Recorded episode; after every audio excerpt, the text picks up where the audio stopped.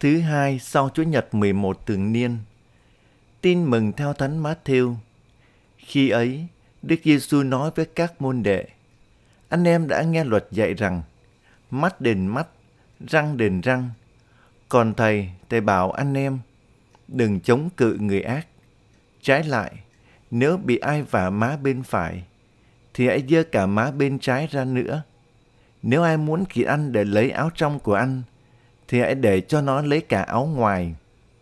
Nếu có ai bắt anh đi một dặm, thì hãy đi với người ấy hai dặm. Ai xin thì hãy cho, ai muốn vay mượn thì đừng ngoảnh mặt đi. Kính thưa cộng đoàn, người môn đệ Đức Giê-su cần phải sẵn sàng dập tắt ngay nơi bản thân mầm mống của bạo động và thái độ trả thù. Đức Giê-su dạy chúng ta đừng chống cự người ác. Ngài không cổ võ sự nhu nhược, nhát đảm và hèn hạ.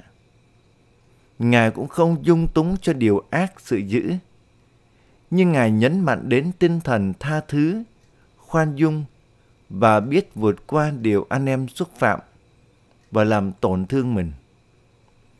Đây chính là hình thức cao cả nhất của bác ái Kitô giáo. Qua tin mừng hôm nay, người môn đệ Đức Giê-su được mời gọi sống yêu thương một cách nhưng không. Chúng ta biết rằng khi tâm hồn chất chứa nỗi sầu oán thì con người tự đầy đọa chính bản thân mình.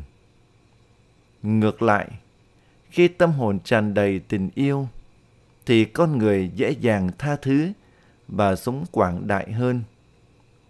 Như vậy, lời mời gọi của Đức Giê-su: Nếu ai muốn kiện anh để lấy áo trong của anh, thì hãy cho nó cả áo ngoài. Đây không phải là thái độ thụ động, mà là thái độ tích cực sống yêu thương, tha thứ như Chúa đã nêu gương từ trên thập giá khi Ngài cầu nguyện: Lạy Cha, xin tha cho chúng, vì chúng không biết việc chúng làm.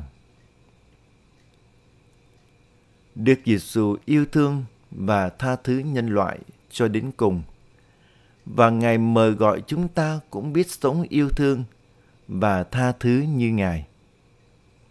Do vậy, người môn đệ Đức Giê-su không được trả thù và báo oán, nhưng còn phải biết xóa bỏ hận thù, tái thiết tình yêu giữa con người với nhau, để mọi người sống trong bình an, niềm vui và hạnh phúc.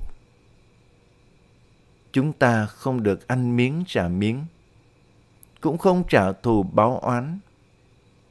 Đây không phải là thái độ của kẻ yếu, mà chính là thái độ của kẻ mạnh. Chỉ người nào rất mạnh mẽ mới chế ngự được khuynh hướng trả đũa vốn nằm sẵn trong tâm hồn mình. Người đó còn mạnh mẽ về tình thương, vì chỉ có tình thương, con người mới không trả đũa kẻ đã xúc phạm và làm tổn thương mình. Trong cuộc sống, ích kỷ phát sinh ích kỷ, hận thù lôi kéo hận thù, gian ác sinh ra gian ác, ghen tị sinh ra ghen tị. Hận thù như loài vi khuẩn sinh sản ra thật nhiều, ăn sâu vào lòng con người. Nó phá hoại hạnh phúc cũng như sự bình an trong tâm hồn con người. Xin cho người tin hiểu biết học nơi Đức Giê-su sự hiền lành và khiêm nhường thật trong lòng, để chúng ta biết vượt qua những xúc phạm của người anh em chung quanh mà không trả thù báo oán, đồng thời biết sống quảng đại tha thứ và yêu thương, hầu tâm hồn luôn bình an và hạnh phúc. Ước gì tâm hồn chúng ta không chất chứa hận thù chia rẽ, không mưu mô toan tính, không ích kỷ hẹp hòi. Ước chi lời Chúa thấm vào tâm hồn người tín hữu và biến đổi chúng ta trở nên người hiền hậu, bao dung và quảng đại, để thế giới này chan chứa niềm vui và bình an để mọi người đón nhận ơn cứu độ của Thiên Chúa. Amen.